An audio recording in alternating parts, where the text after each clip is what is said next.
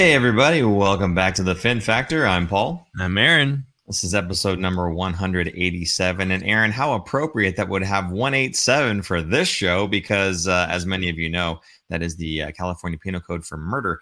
And uh, that is exactly what happened to the Sharks. We just stunk. In these last two games, it goes beyond stinking at this point. Um, this this was beyond stink, Aaron. Stink, stank, stunk. The Grinch. This was horrid. This was we got we have people comparing us to like NC2A teams, saying that there's a possibility that we could be losing to some D1 hockey clubs. Uh, to I mean, this is really bad, Aaron. This is this is beyond bad. It's pretty bad. It's historically bad. It's nobody's been as bad as the Sharks. Uh, soon there have been teams as bad, but it's been a long time. Um, yeah, it, it was pretty a great a great time to uh, pick your first game of the season to go to. By the way, I went on Thursday night, and that was just br- it was it was so bad that by the second period, a lot of people were leaving, and I was like, I need to watch this. Like it is, it's like nails on a chalkboard, but I can't walk away. It was laughable at that point. It was I was laughing at my chair at my seat, like just I can't believe how bad it was. So bad buddy it's uh you know you're watching history okay? For, Yeah. for better or worse you're watching history so of course it's hard to turn away. It's, it's, it's like watching a train wreck that you just can't seem to turn your head from. But you- uh drew earlier had said what up tank nation? I, I get the pun there because uh shark tank us tanking. Absolutely. Noah claxton saying uh that uh mike grier is having a player meeting here uh saying you're making it too obvious out there. I told you guys no more than seven a game yeah. Oh my goodness. I can't believe Aaron. Let's just We'll jump right in- into the games here. Yeah, we'll get into that. But Mike Grier did address the group, which is kind of unheard of for a GM to address the group this early into a season. But obviously, it needed to happen. So, um, yeah, we'll we'll get into that a little bit, I guess, a little bit later. Sounds good. Um, yeah, Noah Claxton says Shark, Sharks making history this year for the wrong reasons. Absolutely. Um, yeah, and Peter St. John, same thing that Aaron was just talking about. It says so bad the fans are starting to call for Grier's head. That is a problem. Absolutely. And, we will jump into that and address that. Uh, it's not just Grier, obviously. Uh, Quinn, uh, the main one that people have been talking about. But uh, before we get into that, of course, uh, a couple things. First of all, if you are watching us, please feel free hit that share button, hit that retweet or repost or whatever it's called. Uh, get us out there to your Sharks friends and family. Uh, let them know that we are here, we are live. Clearly, they're not subscribed. Otherwise, they would have got the notification. They would have been in the chat with us, and we all be having a good, uh, good little laugh right now. Uh, but hey, thank you guys for being here. Uh, if you'd like to support the show, real quick, you can do that with the super chat function. You can also do that with uh, Venmo. That's at the Fin Factor. And any comment that you put in there, uh, we'll go ahead and read it out live during the show. You can also go to thefinfactor.com, support us there with any of the merch that we have for sale. Uh, so just want to get that out there right away. Thank you so much. But Aaron, we're going to jump straight into the Vancouver game. This one, a big, fat 10 1 loss. I mean, that's a that's more than a touch. That's a touchdown, a field goal, buddy. That's that's What- ugly. What really sucked was the Sharks didn't score their one until the end of the game. it was 10 unanswered goals. And then they finally scored. And I'm not joking. There was maybe at that point, I would say 2,000, 3,000 at most people left. And it was actually pretty loud because people were at that point, they were sarcastically cheering whenever uh, either Blackwood or Kahkonen would make a save. And so when the Sharks scored, it just blew up because everyone was just like sarc not quite sarcastically, but I guess kind of in a way cheering for the Sharks. So I it was it was kind of funny. Just it was just like, wow, that was really what did I just watch? What was that? It's terrible. And there wasn't even a giveaway on Thursday. At least Saturday night's game, there was twice as many Sharks goals and a giveaway, something to take home. So um, I think they sold out on Saturday too, because that was a, such a sweet giveaway. I'm pretty sure they did. I know uh, one one friend of ours uh, w- was going to go to the game and uh, bought some tickets, and they were still over a hundred dollars for the tickets Oh, because it was the Penguins, right? The return of Erik Karlsson, uh, and of course Sidney Crosby and, and all those guys that, that come to town. Um, but then, yeah, of course, they had the uh, the Jersey the basketball jersey uh, giveaway as well. Warriors So- mashup. Yeah. Yeah, exactly. Uh, which I saw someone at Costco actually was wearing one. It looked really nice. Uh, wish wish I could have got one. Maybe we'll have to talk to uh, Mr. Doug Bentz and see if we can uh, get a couple of those or represent him on the show. Uh, that would be awesome. So, yeah, 10 1. Um, you know, there's only a couple things I even care to say about this game, and it's going to be a lot of the same uh, with the Pittsburgh game. Um, With the Sharks in, in the Vancouver game, a lot of these goals came by way of defensemen just not even being there. Let's forget about being out of position, just not even there. Um, two on ones, three on ones. Um, it- you know, and, and the other ones too, where the defenseman was there, where it's just kind of like a cross crease tap in, and it's like, yeah, you got to clear the net. There's nobody. There's no. Um, nobody's contesting the front of the net uh, for the Sharks. So there's just it's they've got no bite, you know, to, to put it that way. Um, so one of the things, and again, you're going to hear a lot of that in the Pittsburgh too. So I'm not going to harp too much on that right now. Um, something that happened in this Vancouver game, the one thing that I was actually upset about, we'll say, for the entire game. Okay, um, Kaapo getting his head clipped after the sixth goal. Now Kuzmenko, I think is how you pronounce this name, is the guy that scored the goal. Kuzmenko. Um, yeah. I don't have a problem with him. Okay. Uh, he's the guy that accidentally clipped Kaapo's head on the way by him after he shot and scored. It was just he was too close and he was trying to get out of the way. Kaapo's head was there, bumped into him. Um, the reason I'm not upset with him is because he actually stopped immediately after that happened and had his hands up like, oh, I, I just hit this guy. His teammates are coming over to celebrate with him, and he was like holding off his team, like, yo, not right now, hold on and he goes over and he's looking over at Kaapo like, dude, are you okay? Um, so what I'm upset about is not that he got clipped. I'm not upset with the player.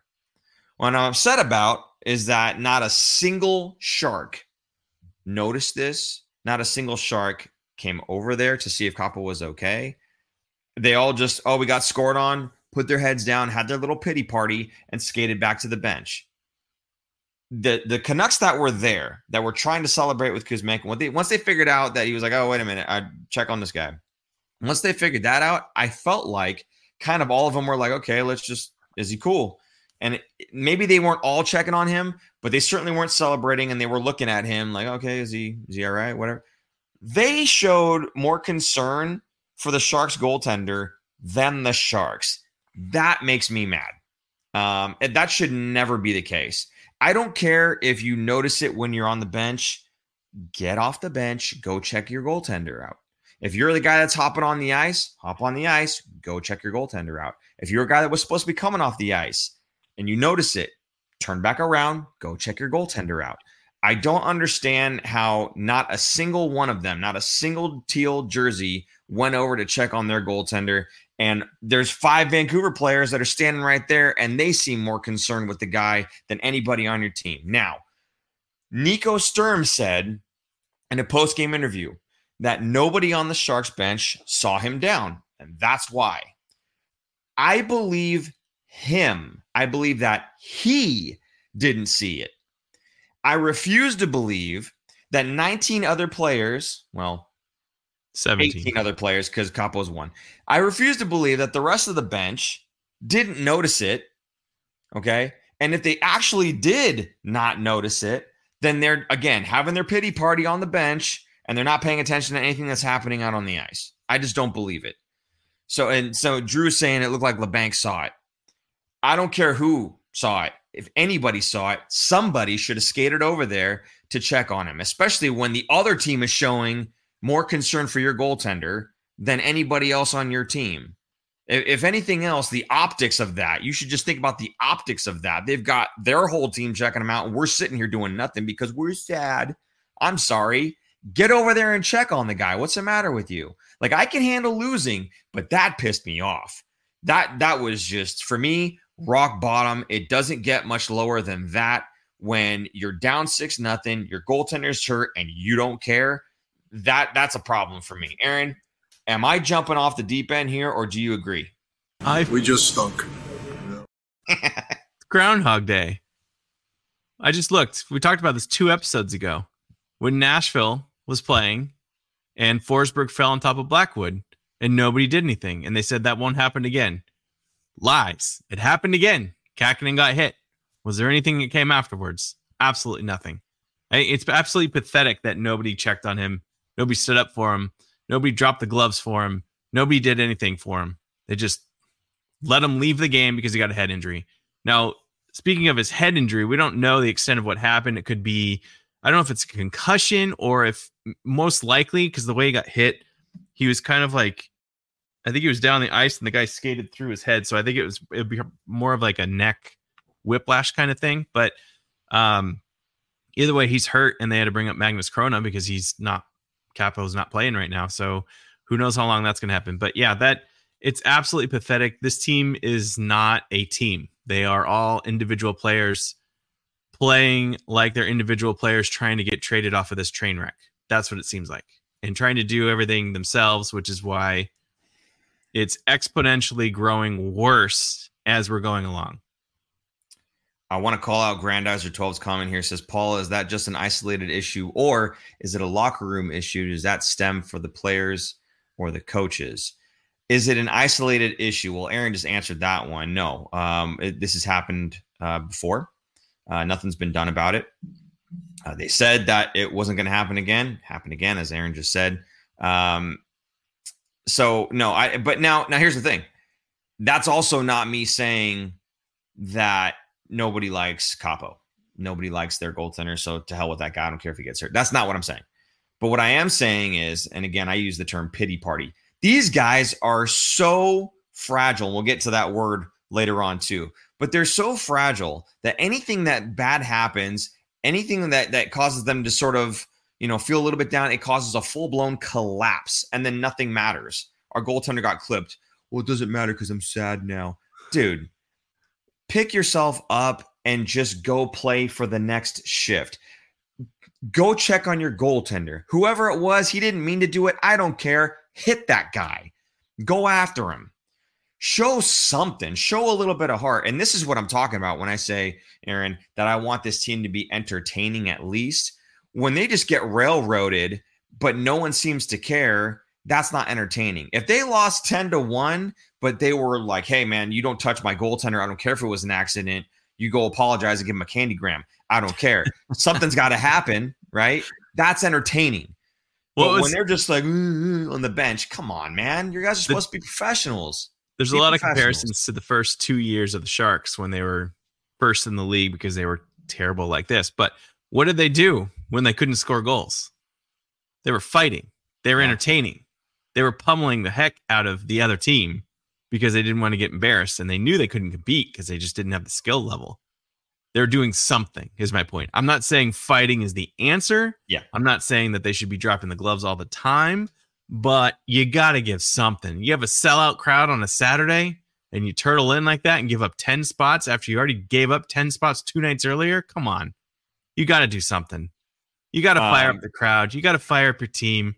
Nobody's motivating anybody. They're all just playing for the paycheck and they're all playing to get traded. I'll tell you what, no one's getting traded right now because no one's worth trading right now, um, which is just unfortunate. But Drew also said horrible leadership. Let's not forget the captain of this team is out. Okay. He's not on the bench to help with getting them back on track. So for a lot of people that don't like Logan Couture and say he's not the answer, he's not a good captain, etc., etc., you can't blame him right now. That's for sure. And you can't tell me they would do worse with him on the bench. At least when he's playing a little bit, I don't think that we would lose necessarily 10 to 1, 10 to 2 as these games.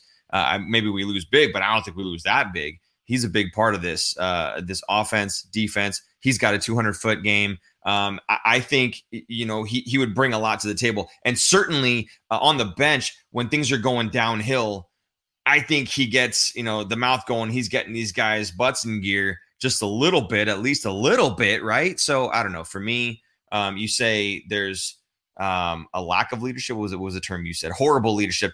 It's not that it's horrible; it's that it's non-existent. It's just not there, right? So we'll have to see when Logan Couture comes back. I'm not expecting wins, don't get me wrong. But I think when he comes back, he's probably going to be whipping guys into shape just a little bit more from the bench. And I hope, hope that we wouldn't see more of these 10 1, 10 2 uh, atrocities really so um yeah again for me it's it's we can't even say that there's horrible leadership because he's, he's not even there right and the other leaders the guys that would be leaders on the team a guy like pavelski thornton uh marleau uh, uh, karlsson right? All those guys are gone now. So um who do you have left that you look to for leadership right? I mean Hertl is he is he the guy that you're looking to for leadership? I don't know maybe. Sturm sturm is a guy that i think um is is going to be a big leader at some. I mean, maybe he was, maybe he can be. I don't know. But right now, I don't think he has a, as much of a voice in that locker room. He doesn't have the rapport with those guys. A lot of the new folks that came in, that maybe a guy like say Joe Thornton did when he was captain with a, a big returning cast all the time. So, I, you know, who do you look to for leadership here? I don't know that the Sharks have anybody right now other than Logan Couture who could be that guy to provide that leadership. Aaron, is there anybody on the bench that that maybe you look at and go, that's the guy that needs to be firing these guys up without Logan there? Maybe Duclair is the only other one that I could think of, but he's a newer guy. He's not. Yeah, he's not a guy that's you know been there a while. I don't think Vlasic is the one that would step up in a room and talk to anyone. There's just there's too many kind of new faces in a way, and um, taking out Couture, man, this is what it would be like if you traded Couture, right? And you don't have much coming back on the other end. So I think once Couture comes back in that lineup, they're going to be solidified a little bit better in the, up the middle because then you have Hertl and Couture as a one-two punch. Um, and then you have Granlund that could either be on the third line or even jump onto the second line, let's say with Couture. So um, I do think it will get better. I also, I mean, I don't want to do complete doom and gloom. I don't think they're going to go what 081 and 1 or whatever they're on track for. Um they did just go through a gauntlet of teams. These teams are all winning records. I think they're all winning records. It, it, it was pretty brutal and, and, people what was that? Pittsburgh no. Oh pittsburgh's the only one but yeah. Uh, it's not like pittsburgh's a slouchy team. They needed no. a slump buster and they got one. So i think they're going to start getting better now but my point is the sharks uh played a very tough schedule, and they and people were talking about the schedule and how bad for the Sharks it was to start the season because they knew it was going to be bad. So the Sharks knew it. It wasn't like a surprise, but man, it's tough. It's tough when you got right now. I think their their defensive core is just miserable. There's nobody that would probably be in the top four on a good team on this team. They're they're pretty much playing a bunch of sixth, fifth, sixth, seventh defensemen and creating three pairings out of it, and it's showing. It is really bad. And then you have your best defensive forward, which Peter St. John just said. They're totally missing Logan. In my opinion, he's one of the very best two way forwards in the league, plays and excels in every situation. Absolutely. When you take that, your best defensive forward out and you have a terrible defensive core, your team is not going to be good. Now, the one bright spot, I think, honestly, is the goaltending. Yeah, they just gave up 20 goals, but a lot of these goals were tap ins they didn't really have a chance on. So it wasn't like they're still making some amazing saves. I think their goaltending is finally, to me, a lot better solidified than it has been in probably a decade. Um, and it's unfortunate they just don't have the defensive core to help them, and the defensive forwards are not playing very well either. So it, it's plugging a hole of a sinking ship, and then more holes come shooting you in the face. So right now, I think the hole for the goaltending is is better than it was, than better than it has been in a long time. All up in your face, huh,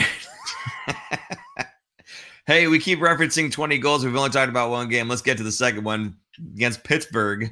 Uh, 10 to 2 loss. It was the return of EK65, as we had said. And of course, you know, you get a big draw with guys like Crosby and Malkin and Letang as well. But I think for this one, there's a big uh, Pittsburgh contingent living in San Jose. Uh, and then, of course, with Erik Karlsson coming back. They gave him a nice tribute, and uh, he gave the fans a little wave and everything else. He had some complimentary things to say about the Sharks uh, in a pregame interview. I think it was maybe the day before, where he was just basically saying, you know, they're going through, basically they're going through hell right now, but it's going to be worth it because uh, that's part of the process of rebuilding, right? So, um, kind of nice to hear it from the guy that that was making 11 and a half million over here. Uh, but regardless, so in this game, um, Mackenzie Blackwood was in. He ended up getting pulled, which was uh, nice because it was kind of the debut here for Magnus Chrona. So Magnus Chrona came in. Unfortunately, things went just as bad for him. Uh, but again, as you said, and, and the same thing in the Vancouver game, there were so many of these odd man rushes. There were so many of these like on ones, not just like three on two odd man. It was like on ones,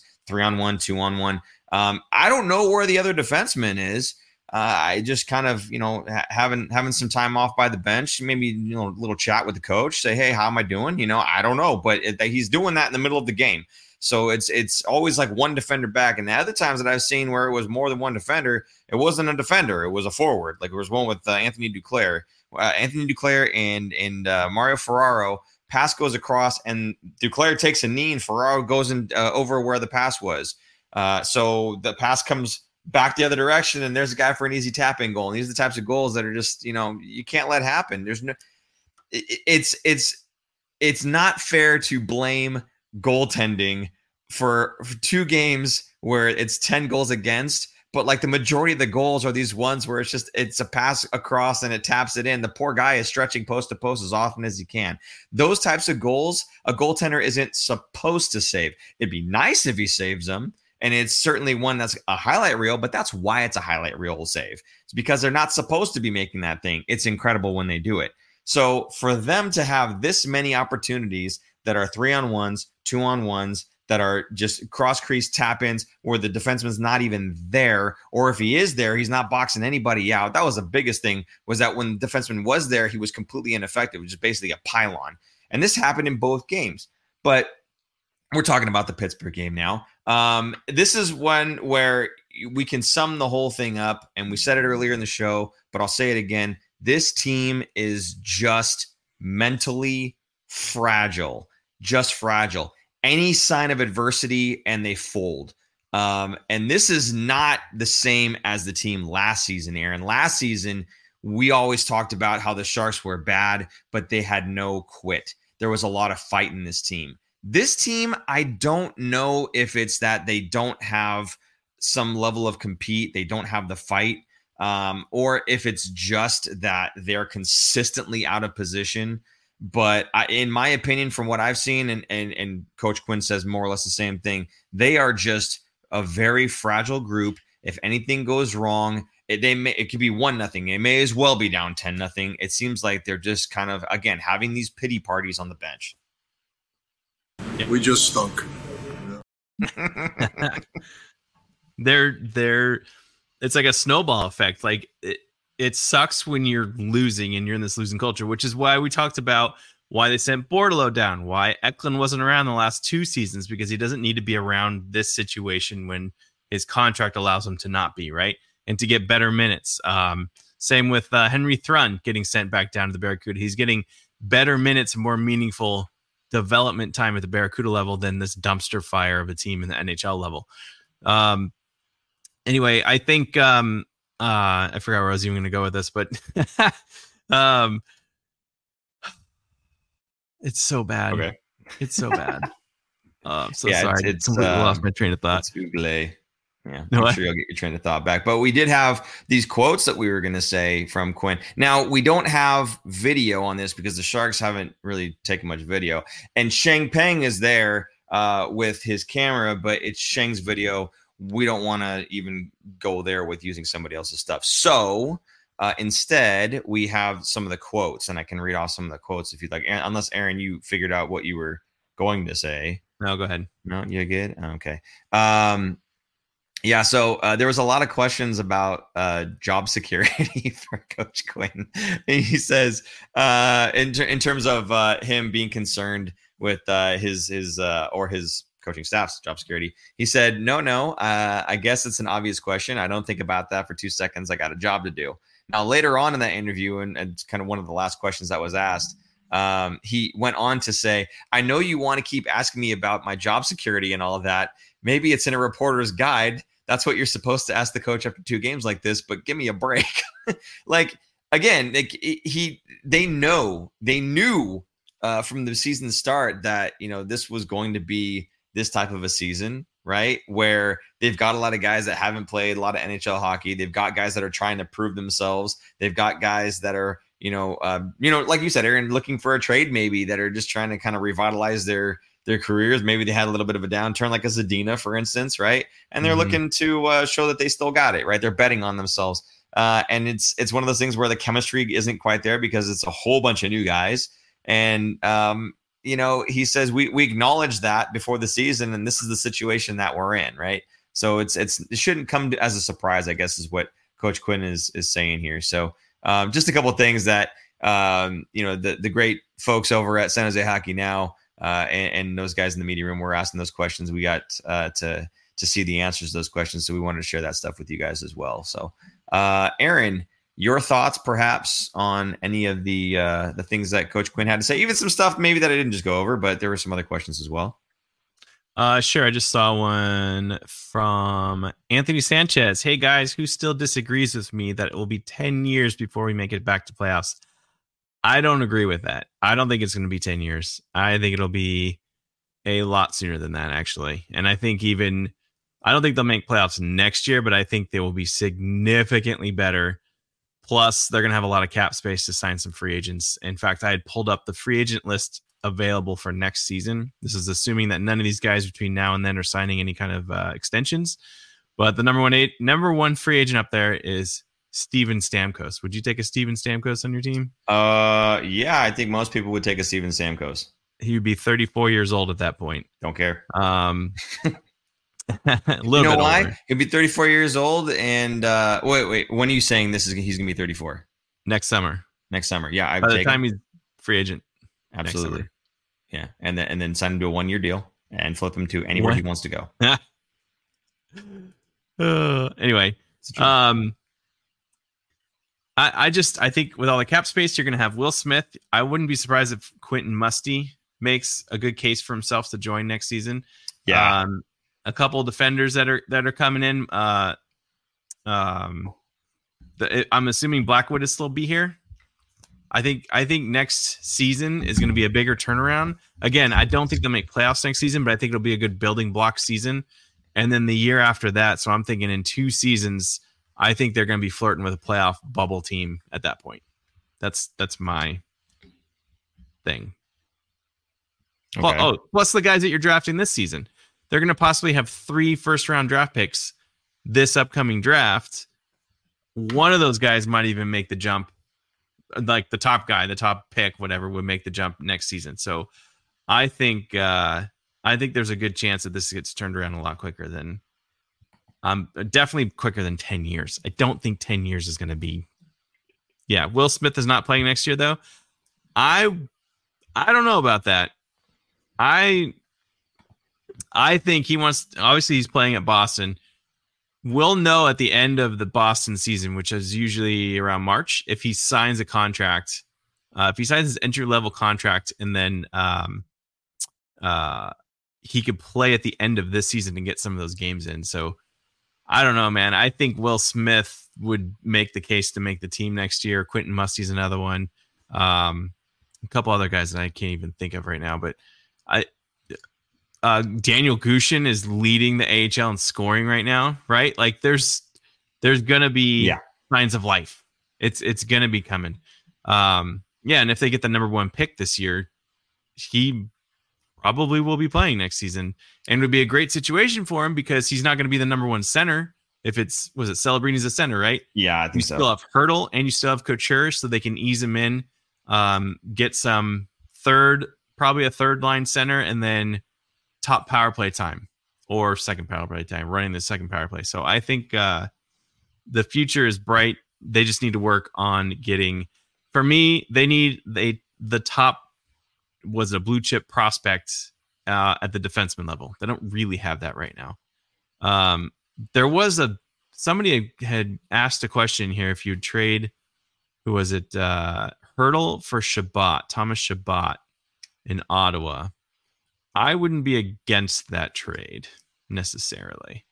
Well, I want to I want to call out something here, uh, and it looks like a couple people are maybe agreeing. Um, Hitman Hockey says he doesn't think Will Smith's gonna be anything, um, and that drafting him over Michkov was the biggest blunder in Shark draft history. Okay. I don't know that I agree with that, but I think some other fans here are saying, like Timo Time says, he totally agrees. Um, there was talk that Mitch Michkov didn't want to talk with the Sharks. Okay, so then couldn't have done anything about that anyway. So uh, Timo Time says, "I promise you won't see Smith for another two years." You know, honestly, I I don't even have a problem with that though. Like I'm totally fine with him um, you know, kind of dominating at the lower level to to get that confidence going. And um, I, I don't really have a problem with a two year plan for for Will Smith. Uh, having said that, we've got some other guys that are going to be coming up soon, hopefully. And then you've also got, like I said, or you know, we, we talked about Celebrini. Uh, but there's also the other guy, Yzerman. There's another uh, Russian. I cannot remember his name. And the funny thing is, this was supposed to be the draft year that was more defenseman heavy, and all we've heard about are uh, these these top forwards that are supposed to go one two and one two three really. Um, so I don't know. It, it's interesting because I really feel like there's there could be quite a bit of offense coming uh, very soon, and obviously this team uh, lacks offense but boy, does it lack defense. So it will be very interesting to see what happens uh, with the Sharks with Mike Grier in terms of going out and getting those guys. Now, we talked about the guys that are Grier's guys, right? The types of player that Grier wants, um, those hardworking type fellows. I'm curious uh, if if you think that that's working um, because obviously, I mean, it doesn't appear to be right. But are these guys good as you know um, depth pieces, but maybe not the building blocks of your entire team. Is that maybe where Grier kind of got this season wrong so far? And I don't mean he got it wrong in the sense that, gosh, we should be winning, but gosh, we shouldn't be losing, uh, you know, by a goal differential of 17, minus 17 after two games. Uh, yeah, he met with um, with the team. I think it was today or yesterday. I don't know which day, but he also talked with the press a little bit, and I have some quotes here from him. Uh, so from Grier saying, this is Grier's quotes: "The fans deserve more. The owner has been supportive and backing me and the team forever. If the response isn't there and I'm not seeing what I need to see, then everything will be evaluated. I'm sure there'll be some changes made." He also said, because um, he was asked about if David Quinn would be fired or not, and um, what he wants to see is if the team is hard to play against. That's all he wants is the Sharks to be hard to play against. And that'll show me the players are still buying into whatever the coaches are preaching. That's a big barometer if they're hard to play against. If not, then maybe there will be changes behind the bench. Um, this was terrifying to read. Since Grier and Quinn have been GM and coach respectively, the Sharks record at um, has been 22, 54, and 17, but at home 8, 27, and 12.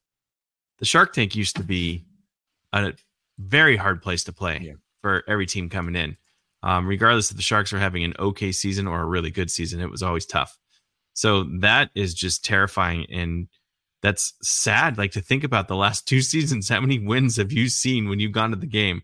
I'm trying to think of one, and I don't think I, I don't think I've been to a win at home now in a few years. I haven't been to every game, but all the games that I've gone to, they've freaking lost. So maybe I should just stop going altogether.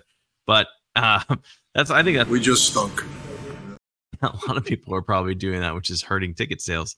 Um, but yeah, I, I, I don't know. I don't really agree with that Will Smith assessment that uh, he's not good. And then the Michkov thing, um, he wasn't going to be here for three years. I was hoping that the Sharks would take him because he would be here for three years because the Sharks timeline it made perfect sense for him to come in in three years.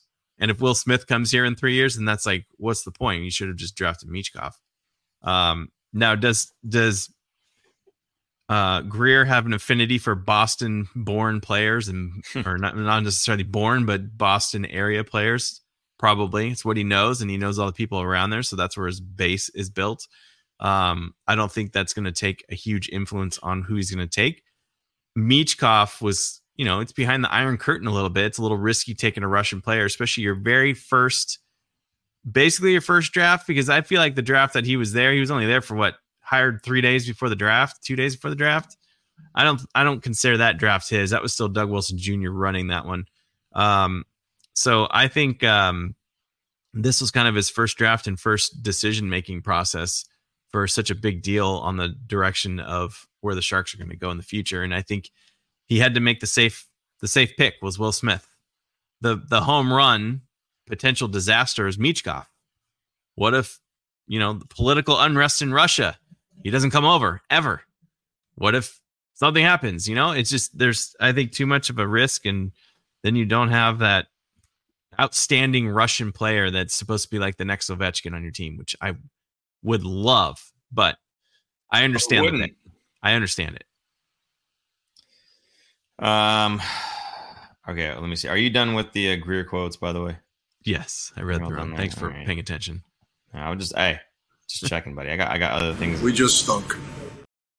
Doing other things in the chat here too. But um, let's see, who is it that said? Oh gosh, where did it go now? Uh, oh, he was saying uh, Hitman uh, is is very passionate about this subject. He says, uh, even still, you draft Michkov. Um, I think he's saying the rumor was that he was going to um, only be drafted by a big hockey market. And Colin C said, he said, sorry, Hitman said, Colin, even if, even still, you draft him. And then if he doesn't want to play for you, you trade him. Uh, and then there's another comment here by uh, some genius in the chat that says, uh, that puts you in a bad position with the trade partner, knowing you have to unload that player, though. Uh, whoever this is, uh, spot on, buddy, spot on. Uh, but yeah, that's that's kind of my take on that one. Look, if you're gonna if you're gonna trade the player that you would pick there, you would just trade the pick um, and get something that you want out of that pick. Uh, I wouldn't I wouldn't trade the player. So you see his last comment. Here's uh, the, the funny one. Here's the funny might not know. Okay, Nikolai Goldobin is the leading scorer of the KHL. Is that true? Is he really the leading goal scorer or leading scorer of the KHL? Hey man, just goes to show the KHL ain't that great of a league. Then okay. that's incredible. If that's true. That would be amazing. Uh, you know what else is amazing? Minus 43 goal differential through 11 games. 43. Now that that now that does not mean that they had 43 goals against. That means 43 goals minus 43. So they have uh 10 goals for Aaron, is it? On the season? That was was it weren't they up to 11 now? Oh, is it 11? Because they can't possibly be. Um, I'm going to say 10. Hold on, I'm going to look right now. 12. 12 4, 55 against. 12 4, 55 against. Yeah. 43 minus 43. Yeah. And 17 of that minus 17 goal differential uh, in just the last two games alone, because again, uh, 10 1 and 10 2 losses. So uh, just incredible, historic Sharks hockey happening uh, this this year, guys. So, like I said, now is the time to jump in. I can't imagine it getting much lower than this. Um, I don't even know what else to say about about that. My goodness, no, wait, wait, wait. Don't, what do you got? Don't you jinx them? They're gonna put up eleven now. hey, if they put up eleven, I will buy myself a Noah Gregor jersey. Okay. you heard it. You heard it. Aaron, you've got a couple of uh, posts here we keep we say tweets, but they're not tweet. They're excellent. We uh we're talking about how historically bad the Sharks are. Yes, so Darren are. Stevens, if you're not following Darren Stevens, you need to follow Darren Stevens on X, Twitter, whatever Elon wants to call it. Um, he gives out amazing stats. He's just a total stat stat geek that um they they're awesome. So he put minus 42 probably because he wrote this during the game, but um, minus 42 goal for differential is the worst in NHL history through the team's first 11 games of a season. San Jose's 0 10 1 start is tied second worst only to the Coyotes, who did it twice, and the 43 44 Rangers, who are only team to start 0 and 11. So at least the Sharks have one. Well, they didn't have ties or they didn't have uh, overtime back in the day when the Rangers were playing. Um, the other one, the next tweet that I got. Uh, again from Darren Stevens. The 23 24 Sharks are the first team since the 71 72 Kings to lose consecutive games by at least eight goals each. LA lost 10 to 2 at Montreal and then 8 nothing the Rangers the next day. Overall, it's the fourth time in NHL history a team has lost consecutive games by eight plus. Making history, folks. Getting in those history books. Not in a good way, but at least they're there. They showed up, right? or I guess they didn't show up. Um, yeah, this is this is just so bad that again, all you can do is laugh. That's it. That's all you can do. Can't get mad. Just enjoy the process. It's going to be a long one. We're watching the sausage getting made, and it is ugly. oh, we just stunk. Nobody wants to see how the sausage is made. Um, Harry Harry Warden says the curse of EK65 continues. First the Sens, and then uh, now the Sharks and the Pens are next. Yeah, um, it's hilarious when when I heard how bad the Penguins were coming into that last game. And it's like, yeah, it's it's a team that has Erik Karlsson on it now. It's it's you know, and again, I don't have a problem with Erik Karlsson, but you have to admit the teams he's played on have been pretty cursed. Like he's saying, my goodness. Uh, what was this? One of the quarterback the power play. Who's what is this now? I mean, at this point, get Paul and Aaron on skates. No, no, no, no. You don't want that. Jeez, you'd be really mad if you did that. You guys think you guys think you're upset watching these guys play. You don't want me out there. That is for sure. I did Holy. just dust off my skates on uh, Saturday with the kids, and we went ice skating. There you go. That's fun. All right, so I guess in general, uh, uh, the, the the final story here about the whole minus forty three goal differential thing through eleven games is that we're we're not hanging this on the goaltenders. I mean, we, we've we've seen enough. I, you know what's funny, Aaron?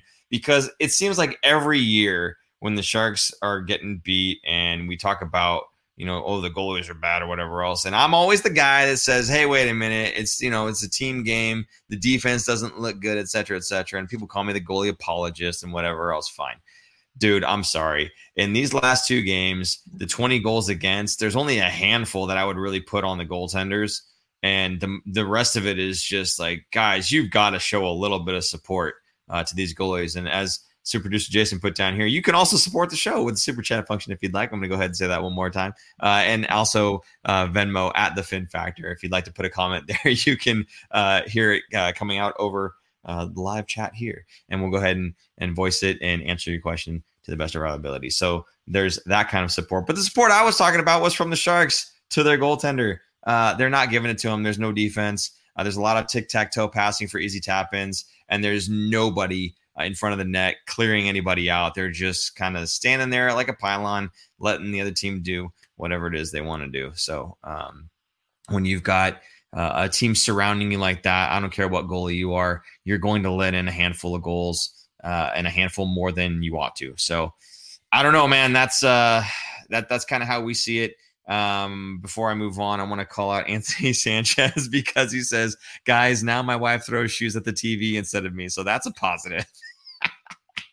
So See, it used to be for those of you who don't know, Anthony Sanchez was the guy whose wife would throw a shoe at him every time we talked about trading. Was it Burns?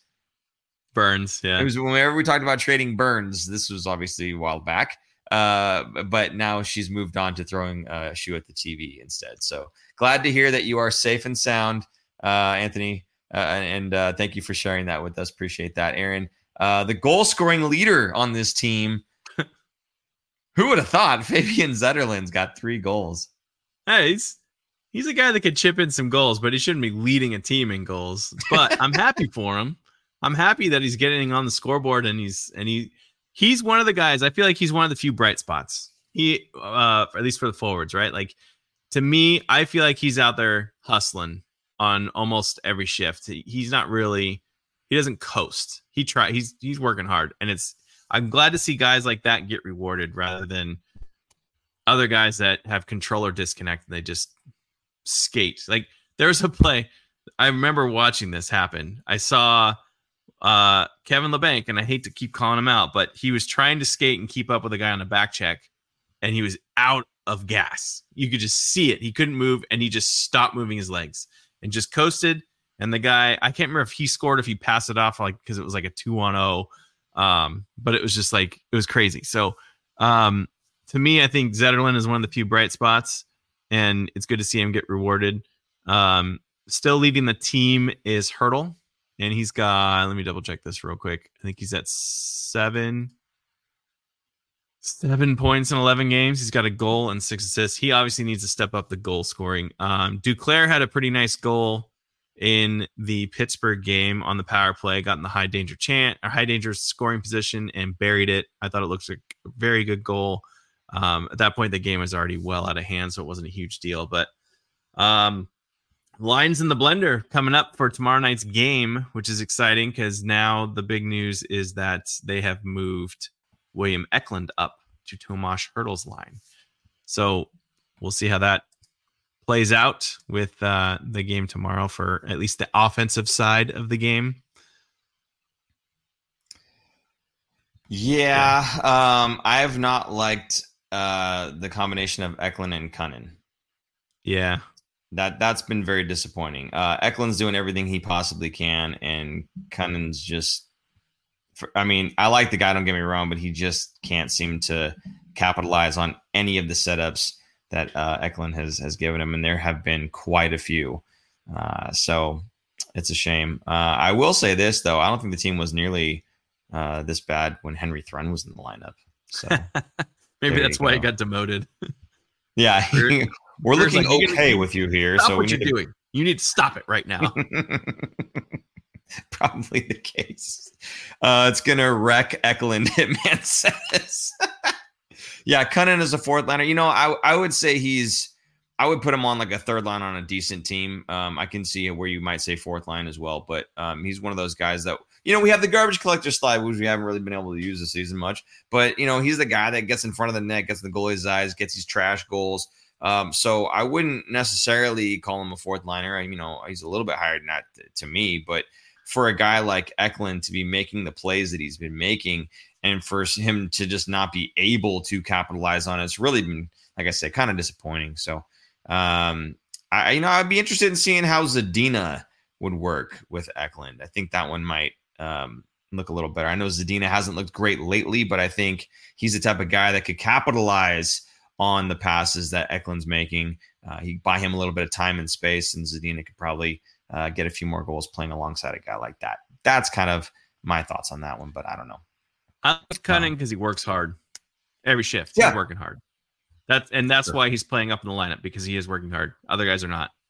I'm not saying he shouldn't be a fourth line or he should stay he should be a third or fourth liner. He shouldn't be up in the lineup, but because he's working hard, he's getting up in the lineup. That's why he's up there.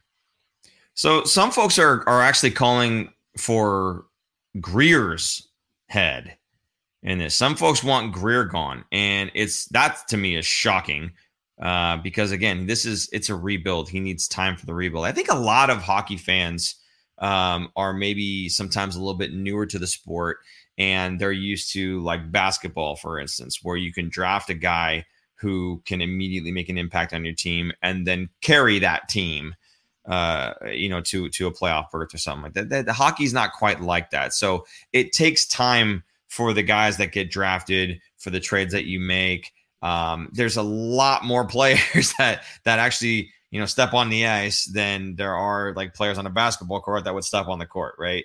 Um, so there's a whole lot more moving parts uh, for for hockey, and there's a lot of things that need to happen right for for a lot of players to make a team good. You can't just have one and, and expect that hey we're going to be awesome now. So I, I can't put Grier um, you know to the grindstone for this. Uh, we all knew that this was going to be a rebuilding year. We all knew that they were going to be uh, really bad compared to even last season when we were really bad. So um, I, again, I think Grier just needs a little bit more time, a couple years um, to really show that he's on the right track. And I think so far, even he's he's showing that he's on the right track, not by the record, obviously, but simply by uh, the amount of draft picks that he's collected, um, the, the, the trades that he's made, getting some of the contracts out of here to bring uh, younger talent, prospects, draft picks, to bring those things in because that is what you want out of your rebuilding stage you're not looking at the team's record in the rebuilding stage. You're looking at what's the draft capital they're bringing in, what's the futures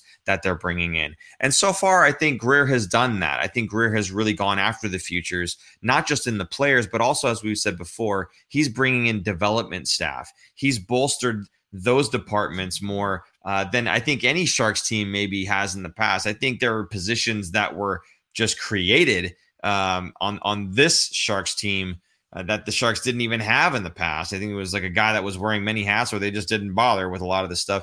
But we're we're seeing a lot of guys that had can't uh, come in when Grier came into the league that just were hires, not replacements, just full blown hires.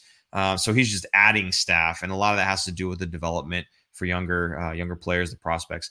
So I, I think in terms of where we are, absolutely Grier's doing the right things. It's just that it's not something that the fans want to see. Again, they don't like seeing how the sausage is made. It's it's ugly, right? It is ugly. The on ice product right now is ugly, but the things that are happening behind the scenes so that the future won't be ugly, I think he's doing the right things. Aaron, would you agree with that sentiment?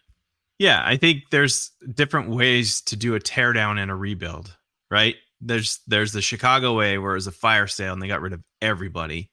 And they luckily got Bedard. If they didn't get Bedard, would they be being criticized as much as Grier is right now? Probably.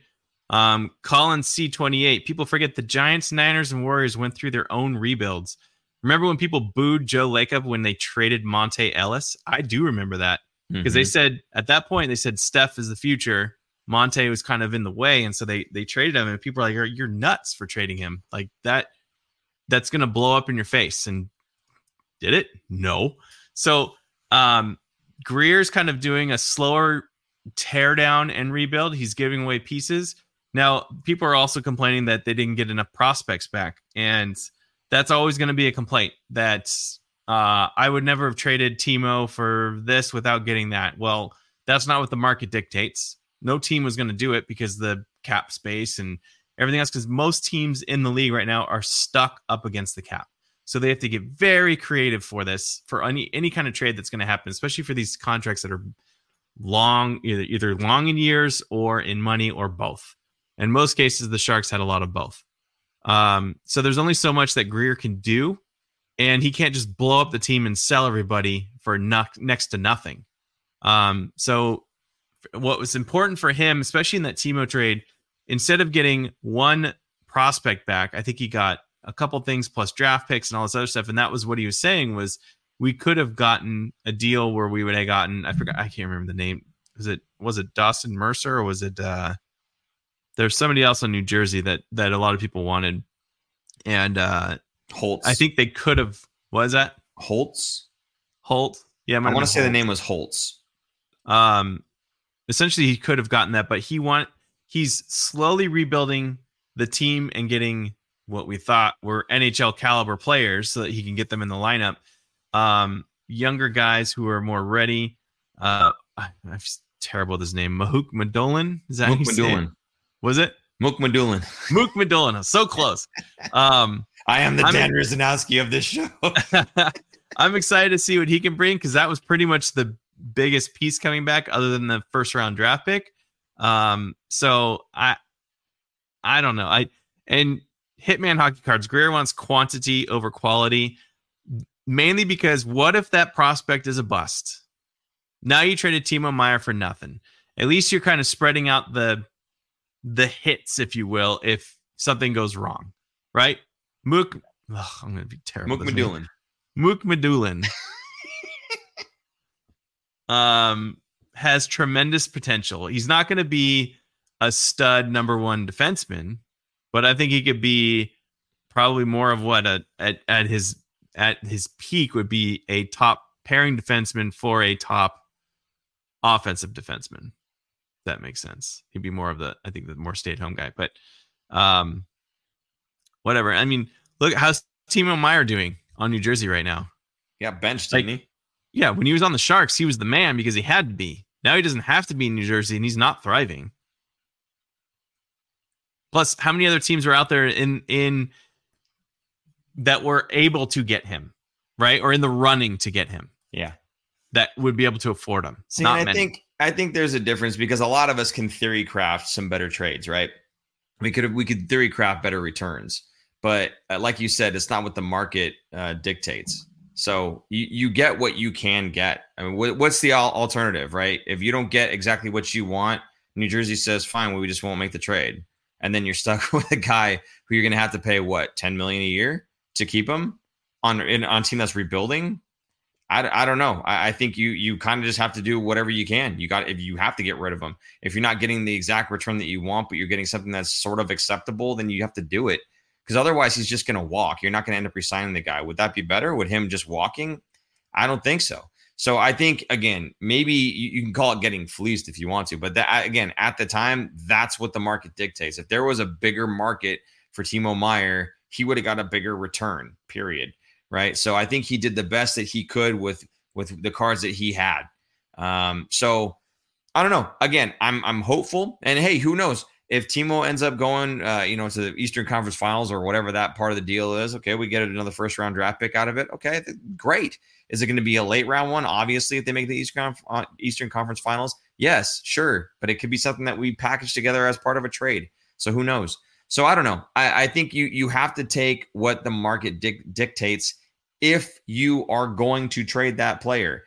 We didn't have a choice. We needed to trade that player because again, he ain't going to sign with us again. And if he is, he's he's costing way too much money for a team that is in the middle of a, or going to be starting, I should say, a rebuild. So I don't really fault him for that. We've talked about this trade, you know, kind of ad nauseum. But again, I, I don't really fault him uh, for the Timo trade. Um, is he worth more than that? Sure. But again, this isn't like, you know, EA Sports. We can't, you know, force the computer to do one thing or the other. So uh, it, it is what um, the, the market dictates, as Aaron said. So I don't know. Um, we'll, we'll see how that one shakes out again. It's going to be, you know, probably a couple years until we look back and say, you know what, this was really good for the Sharks, or man, that was really, really bad. We the, with the capital that we got back, we didn't use it properly, or whatever. That's to, you know for the future to figure that one out. So uh, we have a lot of experienced GMs here in the chat. Yeah, you know what, man? I, I think a lot of folks um, they, they enjoy that though. That's part of the fun of it, right? It's like fantasy hockey. It's it's the same type of thing where you look at you know cap friendly and you start doing your own kind of armchair GMing and everything, and it's fun to do. Don't get me wrong, but for you to say, man, they should have done this. Why didn't they do that? Well, that wasn't on the table then, right? I doubt that there's a scenario that we could think of that professional GMs haven't figured out hey, maybe I would like that instead.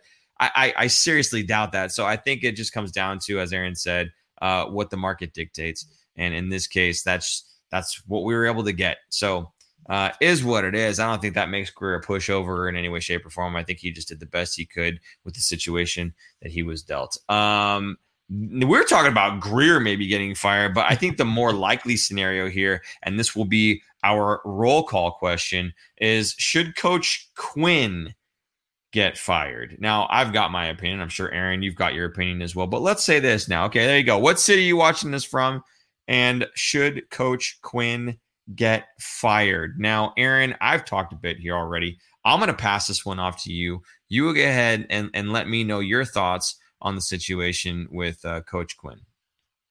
I mean, if we just stunk, these multi double digit goals scored against, then I don't think I think he's handcuffed and doesn't have a choice and has to fire him.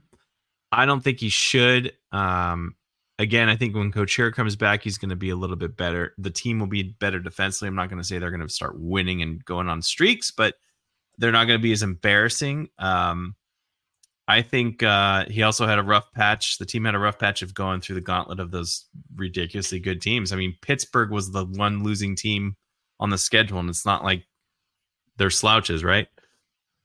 Um, I think uh, he's definitely. I wouldn't say on the hot seat, but his seat's getting warm. How about that? So I, I was talking about this in the fantasy hockey group. I don't think they should really assess him until probably closer to New Year's because at that point we should know. And what's the point of firing him? Like, what is someone else going to come in here and do anything better? I don't think so. So, I unless you have the future coach already lined up and ready to go, I don't think there's anyone that you could really bring in that would change this or turn it around, especially in midseason.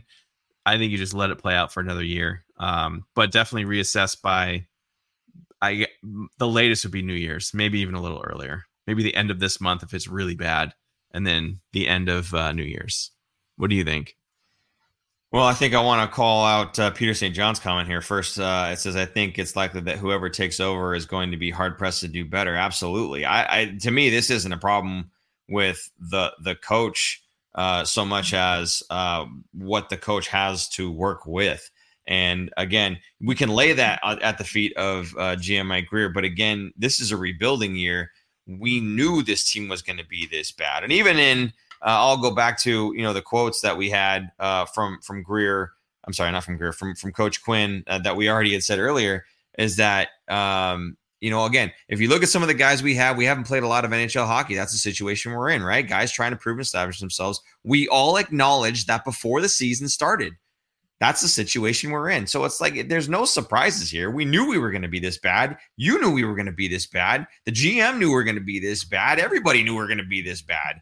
I mean, to take a look at every article written before the start of the season, they said power rankings. It was everyone in the NHL, some D1 hockey clubs, and then the San Jose Sharks. Everybody knew we were going to be the worst team in the league, right? And and yet here we are talking about oh, Coach Quinn needs to be fired.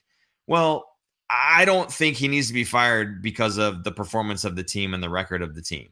Okay. What I do think, if he's going to get fired, is that, you know, there are still standards for even on a rebuilding team, there are still standards. You shouldn't be losing games 10 1, 10 2 back to back. That's ridiculous.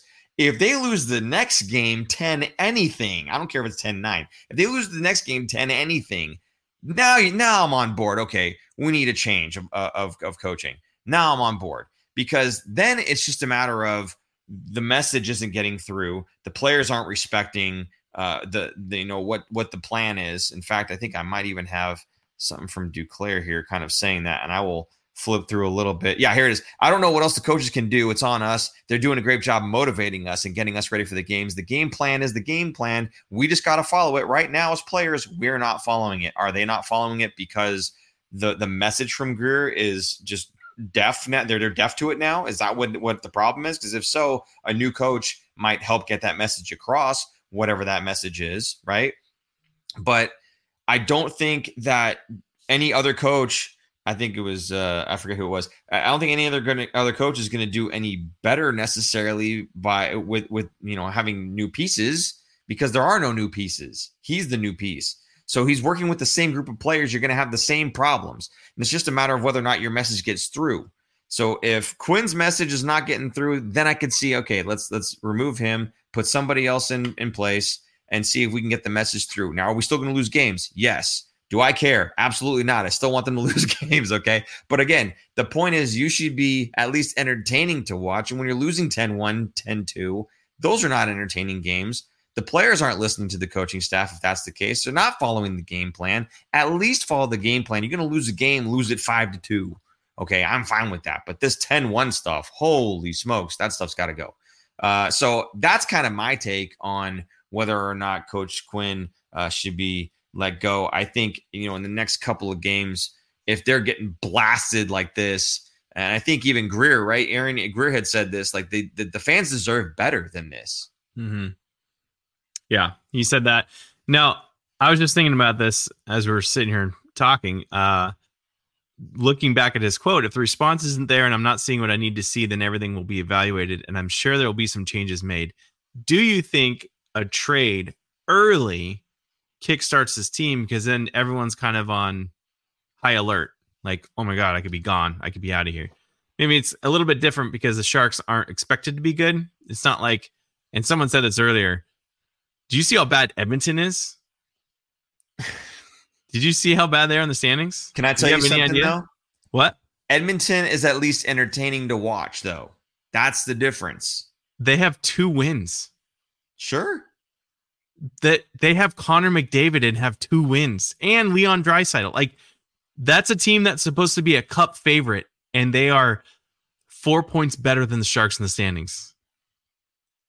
I'm not overly concerned until until when, Aaron? When's the time that we start judging teams? Thanksgiving. There you go. Once we get past Thanksgiving, past the 20 game march uh, mark or so, I, yeah. I, I think we start seeing what Edmonton's really all about. I and I don't we don't need to talk about Edmonton. It's just like it's very different when you are Edmonton versus the Sharks this season because they're the expectations are so different for both yeah. teams, right? I don't I don't know. I I think uh Hitman, sorry. Hitman says Edmonton is a bigger disappointment than San Jose. I agree with you because Edmonton is supposed to be higher up in the, the Sharks. Again, Every article you ever read preseason said Sharks are going to be last in the in, in the world. Okay, they're going to be last. So uh, this is what we thought was going to happen anyway. So I, I, I think we there. might. I wouldn't be surprised if we see a trade by Thanksgiving for the Sharks to shake things up. I I could possibly see that happening. Yeah. Um, um there's a question. Oh, go ahead. I, I, are you going to do? Is there a question in the chat, or are you going to do the Reddit one? The Reddit one. Okay, go ahead, fire away. All right. Question on Reddit: Who are you sending to the All Star game from this team, as of right now? Who would you be sending? Does every team get representation in the All Star game? There's one. There's one player from every team. hundred percent all the time. They had to, otherwise nobody from their It's, team it's would gotta watch. right? it, it, has gotta be it's gotta be like Eklund maybe or or Zetterlund or I mean, whoever has the most points come come that break. Right now, it's Hertl. He's got Then seven Hertl. points in eleven games. I would think Hertl. To me, it's Hertl. Sure. Nobody in their comments was saying Hertl. I was like, what? What's wrong with Hertl? He's already been there once, and he had fun. He's a he's a very charismatic guy. He's perfect representation for the Sharks. The Hit- next Hitman second- says yes, you have to send one. I thought I thought that there was a possibility of uh, a, a team or two not They- actually being able to send one. I think they did that a couple like a while ago, a long time ago. They were there wasn't a rule that you had to send one, and but then teams were sending like three or four, and teams had zero. Like You come know. Out of respect for the integrity of the game, whoever gets picked from San Jose needs to fake an injury, not go because we don't deserve to be there. Okay. Allow another player who is actually good to go to the All Star game, represent their team with their teammate, whatever. But yeah, I think out of respect for the game, you you back out. That's that's Send you Gushchin back from the, the hell Cuda. out. That's a good one. What? Send Gushchin from the Cuda. Um, yeah, there you go. William Eklund has the same amount of points as Filip Zadina. Okay. Zadina has two goals. Eklund only has one goal and one assist. He needs to start. Hopefully, he starts now that he's going to be on the top line. That he starts putting stuff together. You're But saying Eklund needs to? Eklund needs to, before he goes to the All Star game. He needs to step up. Oh yeah, yeah, yeah. no, no, no. He's yeah. No, there shouldn't be a shark going to the All Star game. I'm, I'm that's. I, I thought think that'd the- even the league should go. Hey, we selected Hertl, but come on, you know.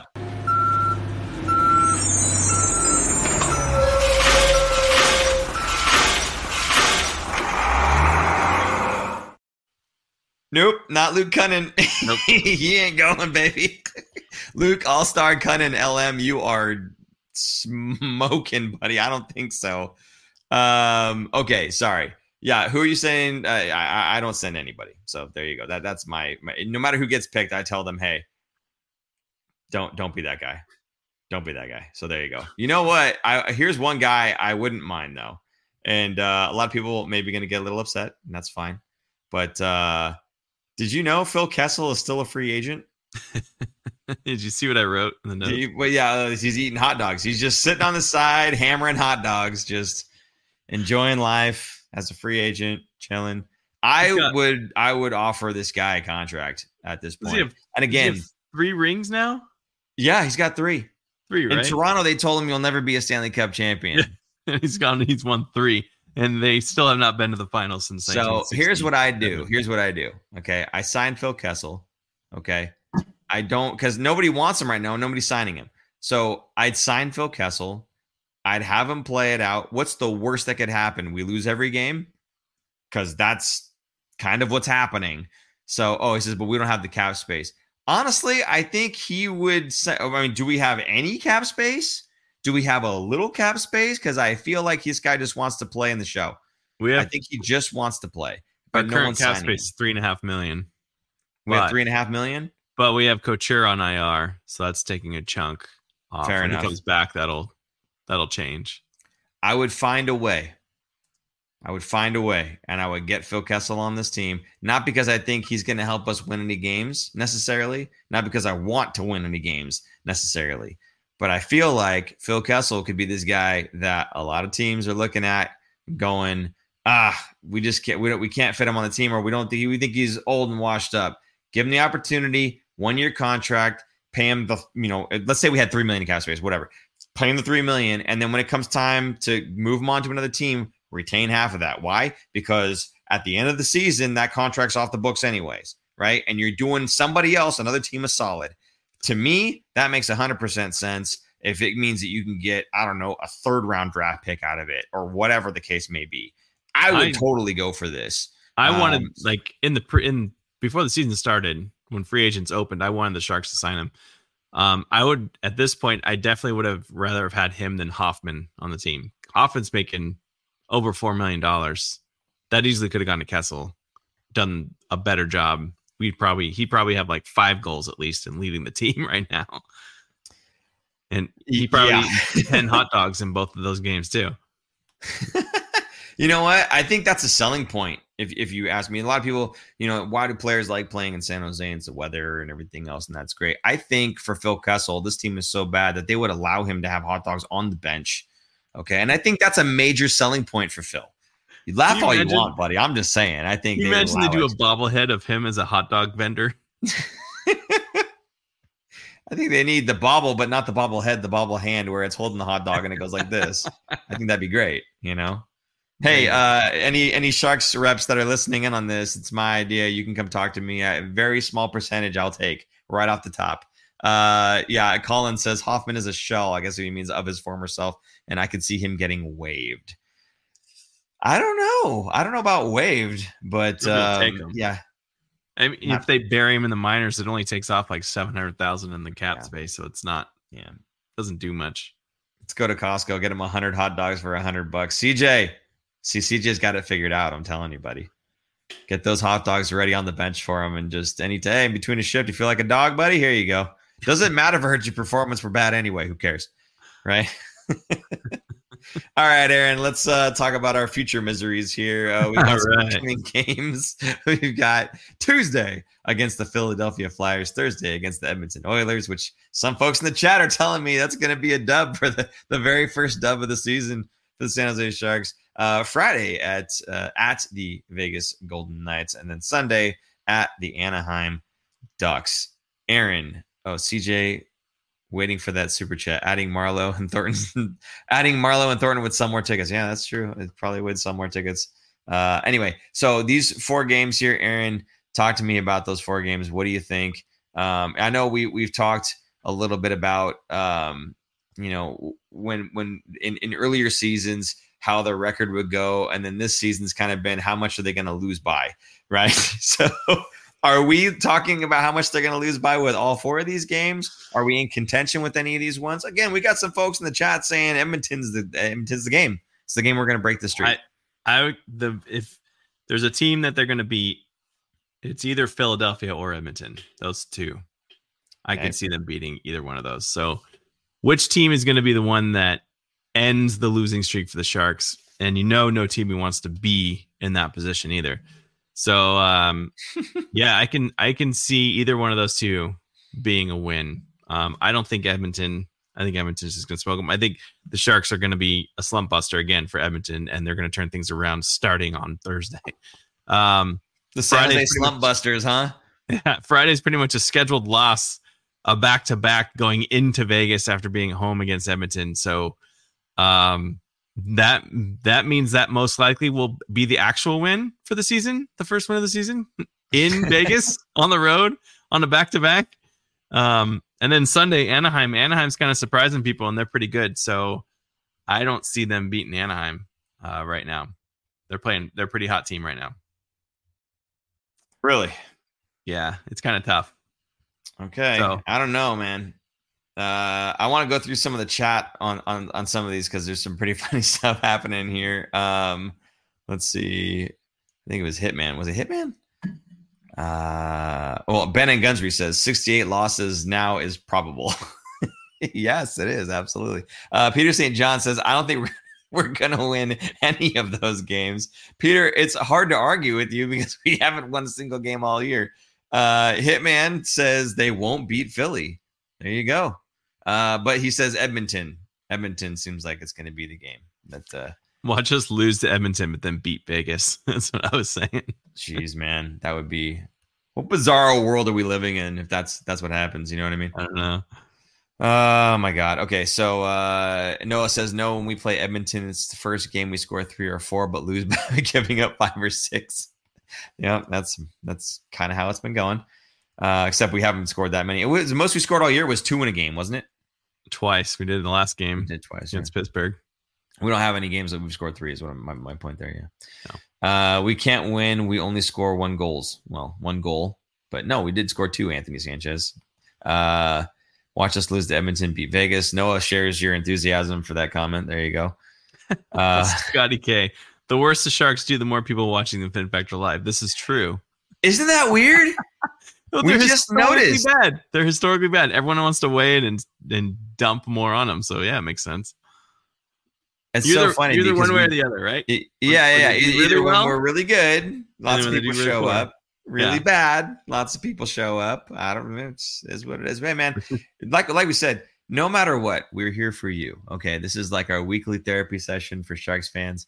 Uh, you know, we don't have all the answers, but we certainly like talking about it. So, uh, again, we, we love having you guys here. This is what makes the show so much fun for us is having you guys in here uh, chatting it up. I know there's a little bit of contention maybe in the chat right now. Some guys uh, disagreeing a little bit here and there, but uh, you know it's it's all misery for everybody. So uh, we can at least uh, share that with each other. So there you go. You, uh, we just stunk. I think uh, some of these younger guys, we can highlight a little bit of it. Like they're playing yeah. pretty well, right? Sure. Uh, I think you sent me a list, didn't you? Oh, you know what? I want to I, I want to call out um, Nick Nick HBK 150, who's a fan of the show. Uh, I haven't seen him in the chat here, so maybe he's uh, got better things to do. Can't imagine what that might be. but yes, he did send me uh, a suggestion as something to talk about uh, with uh, with you fine folks here, and it's going to take me a while uh, to figure out where that was. Was that? You want me to read them off? Yeah, go ahead, fire away right. if you got it. Will Smith is playing NCAA in eight games. He's got five goals and six assists. Quentin Musty, who has become one of my favorite players, I'm very excited about because uh, I watched him play a few times, and he's a man amongst boys. Nine games, five goals, eight assists in the OHL. Kasper Halttunen, uh, he's playing the OHL. He's got 15 games in. He's got 10 goals and assists. Uh, Jake Furlong, he played in juniors, Quebec Major Juniors, uh, 16 games. He's a defenseman. He's got one goal and 13 assists. And Luca Cagnoni, who plays in the WHL, 13 games. He's got two goals and 17 assists.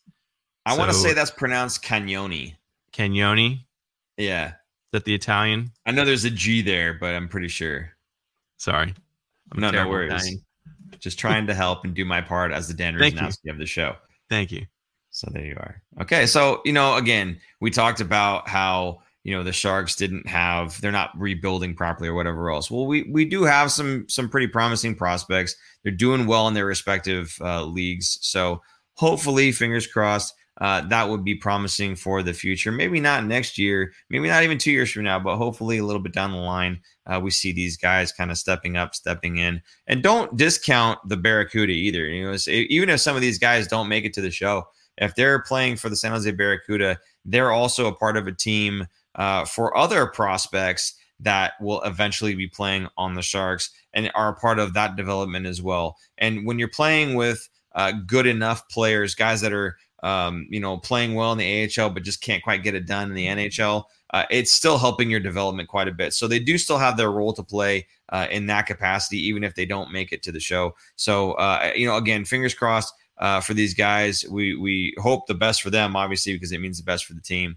But um, it sounds like you know there's there's quite a handful uh, of, of recent prospects guys that are you know from from picks that maybe Grier had or or uh, some some trades that that happened there um, in, in, this regime that uh, that could turn into something hopefully. So you know, like I said, we'll just have to wait and see. Again, a lot of this stuff when we're talking about a rebuilding team, a lot of people are focusing on the right now, and really the the GM and everybody else in the organization is more focused on uh, the futures and what the team is going to look like. So um, in any case, uh, he said Anthony Sanchez says go watch the CUDA. Yeah, we I mean we we had done that last season actually. So um, this season it seems like the the better players from that were were moving up into uh, uh, the the main club, but um, yeah, I don't know if, if Bordeleau's going back down and Mukhamadullin is out over there. Those are two of the three guys that I was interested in, and Eklund's the one guy on the Sharks trying to do anything, and it's just not getting it done. So, um, yeah, anyway, Aaron, uh, any other thing you want to call out in the chat here? I know we've been going for a little bit. Yeah, Ben just said back to the All Star question. No brainer. Send the Fin Factor crew. It's obvious how well y'all performing, keeping things entertaining, given what we've got right now. All Star level, man. Thanks. I appreciate that. That's awesome. It's good to hear. Um, it is tough. It's hard when, man, I went to that game on Thursday and then looked at the score on Saturday because I was too busy even watch the game. I was like, oh my god, I can't believe two games in a row giving up ten goals. This is. I was like, oh, Monday night's going to be fun. It's going to be fun. People are going to want to talk about it. Either we're going to have nobody show up or we're going to have a lot more people show up. So I'm glad it was the latter. Um, anyway, uh, yeah, there's some some great comments. Thanks for all the uh, the participation tonight. It's it's fun and it helps kind of gives us a good chuckle and uh, helps drive the show as well. So thanks for coming. It's like Absolutely. therapy session here. Yeah, absolutely.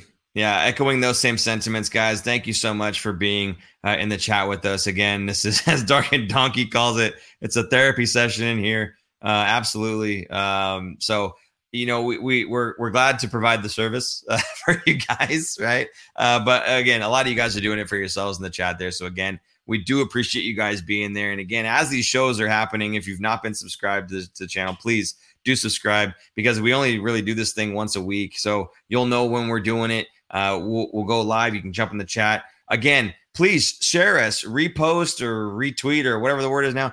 Get us back out there to your Sharks friends and family. If you're enjoying it, they probably will too. And of course, you'll have a friend in the chat. So there you go. Uh, and yes, thank you, Super Jason. If you can like, subscribe, ring the bell, all those things, as if you don't know, you're on YouTube, you know how it works, but we're going to tell you anyway. So there you go. Uh, if you would like to support the show, however, again, last time I'll tell you this one, maybe for the next show we do it. I don't know. Super chat function is there for you. Uh, Venmo is there at the Fin Factor. You go ahead and put in a comment. We will read it live on the air uh, as soon as we see it. Uh, that's a great way to support the show. If you want to support the show and get something in return, like a canteen, not the one that Aaron was just drinking from, or a hat, or a sweatshirt, or a t-shirt, or a hoodie, or whatever else. We have lots of stuff there. Go to thefinfactor.com, check it out. You can support us that way and get something in return. Um, Noah, I think. Yeah, go ahead. Noah Claxton, when are you going to be on the back of the set? Are you aiming to get back in the new set November 13th of next year? no, very soon. Very soon, I'm telling you. Uh, we got we had to design four set walls. Those are done, or redesign the four set walls that we had. And then there's kind of a center column that we got the design for, and I think we are currently building. I don't know if super producer Jason has any uh, updated pictures because he's the one that's working a lot with my dad on on getting it built. Um, he did just get some new LED strips that are going to be incorporated into the set that are pretty rad. And uh, yeah, I don't want to like give away everything or the full design so that, you know, it'll be a little bit of a surprise for you guys, but looking to get all of that set up in space and everything else so that um, we are no longer in the void floating heads on screens because I'm really sick of it. I want to be back in person and sitting. Our chemistry is a lot better. Uh, we can like actually talk to each other and um, flow better, I feel like, than we do online. So I'm excited to get that done. Plus, we'll we'll do some fun more shows with like more interviews and stuff like that. So I swear it's coming. I swear. I don't Soon. know what you're talking about, Aaron. I feel like I flow perfectly every time. So there you go. Uh, chat doesn't get a chance to disagree with me on this one because I'm going to sign out as fast as I can, guys. For super producer Jason, what? what did I do?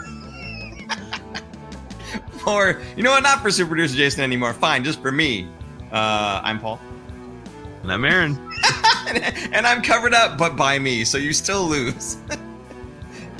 we'll see you guys next week. Next week. Bye. Bye. Thanks for tuning in. If you like this episode, check out our other content, especially interviews.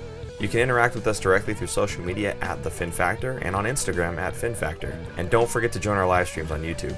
Visit our website at thefinfactor.com, where you'll find all of our episodes as videos or podcasts. You'll also find our exclusive merchandise to help support our show.